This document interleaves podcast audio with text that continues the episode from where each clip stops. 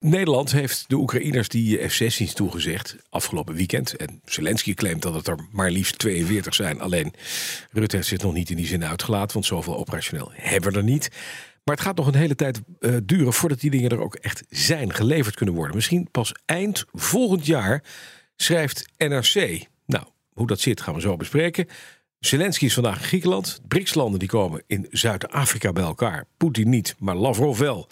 En Kiev aast tot nog meer wapens. Nou, allemaal mooie zaken om te bespreken met buitenlandcommentator Bernard Hammelburg. Goedemorgen Bernard. Goedemorgen. En met Europa-verslaggever Geert-Jan Haan. Geert-Jan, goedemorgen. Dag Bas. Allereerst even naar jou voor het laatste nieuws. Hoe verliep afgelopen nacht, zowel in Rusland als in Oekraïne?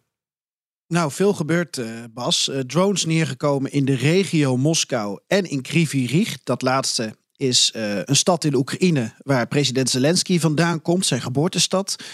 Verder meldt de BBC dat er een einde is gekomen aan uh, het leven en het gebruik van de Tupolev Tu-22. Ja, zeker. Dat is een hele snelle uh, bommenwerper en verkenningsvliegtuig, als ik goed ben geïnformeerd. In ieder geval toen die ooit als um, Sovjet-toestel uit de productie kwam.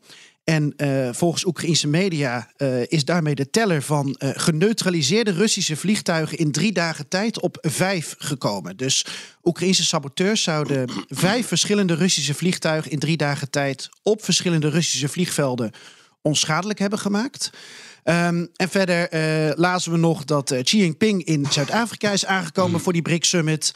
En dat het Pentagon vannacht heeft gezegd dat de Amerikanen gaan meehelpen met de F-16-training van Oekraïnse piloten. Maar alleen Bas, als er meer Oekraïnse piloten zijn dan de Europeanen kunnen trainen. Dat is een hele belangrijke disclaimer. Ja, dat kan ik me voorstellen dat die disclaimer ingebouwd wordt.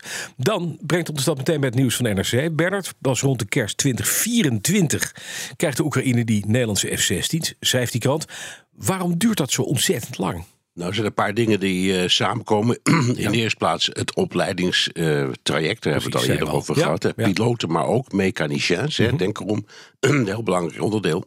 En ze, zegt de NRC, dat zal ook wel kloppen, um, de Nederlandse, het Nederlandse ministerie van Defensie wil niet eerder van zijn uh, F-16's af.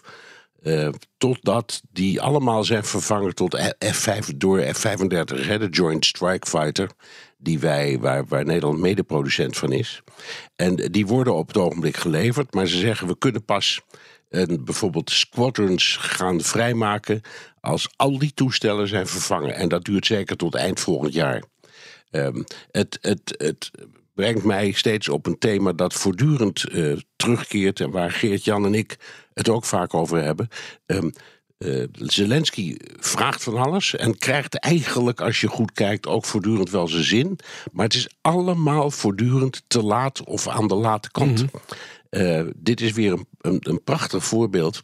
Nou, nou krijgt Zelensky ook F-16's van andere landen, van Denemarken en misschien ook van andere. Die zijn misschien wat sneller. Maar de, het, het verzoek of de wens om die dingen te, te krijgen, ja, dat is al zeker een jaar oud.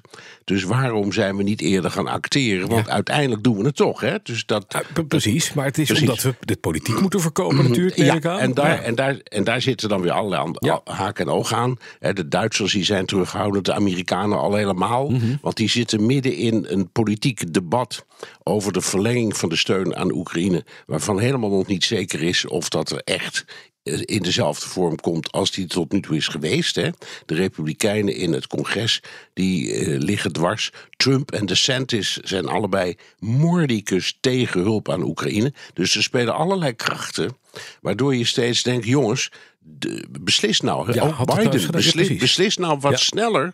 Dan kan het gebeuren. Als je dat niet doet, dan heb je een prachtige lijst van de meest geavanceerde wapens die uh, Oekraïne krijgt. Alleen het gebeurt niet. Ja, en dat is natuurlijk lastig inderdaad. Toch ja. nog eventjes naar wel Zelensky, zoals al gezegd, in het weekend uh, bij ons in Nederland. Heeft dat de laatste duw gegeven? Of was dit eigenlijk de apotheose van het besluit van de Amerikanen van vorige week... om toe te staan dat Nederland en Denemarken ja, die dingen mogen sturen? Ja, natuurlijk. Amerika zei het mag. En op ja, dat moment heeft, heeft de, regering Rutte meteen toegeslagen. Dat moet je ze nageven mm -hmm. en dat siert ze.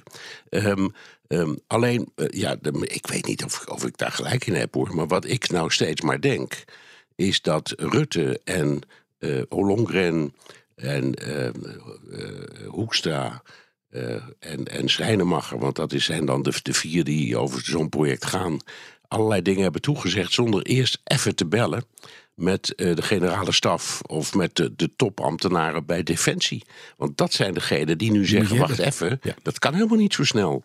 Dus ik, ik denk eerlijk gezegd de, de, dat het meer naïviteit is dan, dan, dan mhm. miscommunicatie of okay. zo. Oekraïne wil intussen veel meer vliegtuigen nog. Hè? 42 heeft hij er geclaimd, Geert-Jan uh, Zelensky. En Rutte heeft hij niet, niet toegezegd trouwens. Maar Oekraïne wil er dus nog meer.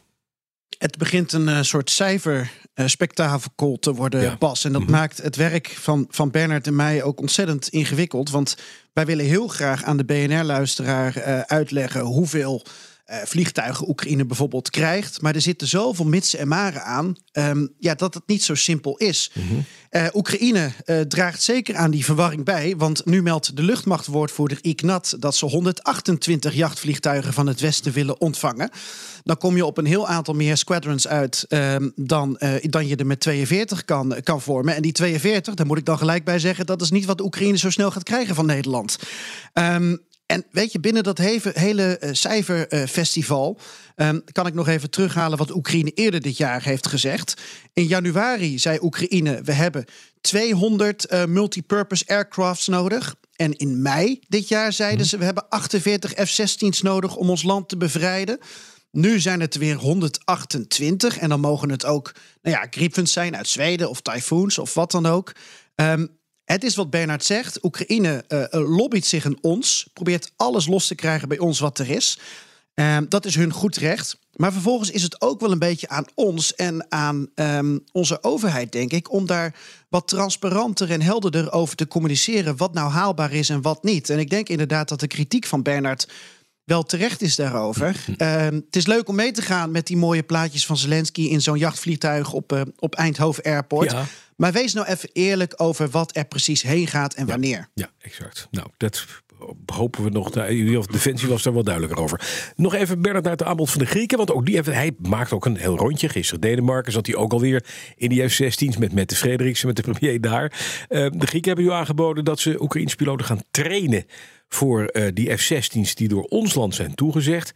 Uh, logisch dat de Grieken dat doen. Werken we in nou, verband al samen dat, uh, op dat gebied? Ja, dat, dat, dat, ik vind het heel belangrijk dat Griekenland dat doet. Uh, omdat dat altijd een beetje op de wip zit. Mm -hmm. Het heeft traditioneel, zoals je weet, eigenlijk hele goede banden met Rusland. En moet dus steeds kiezen kiest nu duidelijk voor de NAVO en voor samenwerking met de West-Europese landen. Dat ligt ook niet altijd evenzeer voor de hand. Um, laat ook aan Turkije, de aardsvijand, zien dat we in deze kwestie allemaal aan dezelfde kant staan. Dus uh, als, als, laten zeggen, ik, dit is vooral een politieke uh, kwestie.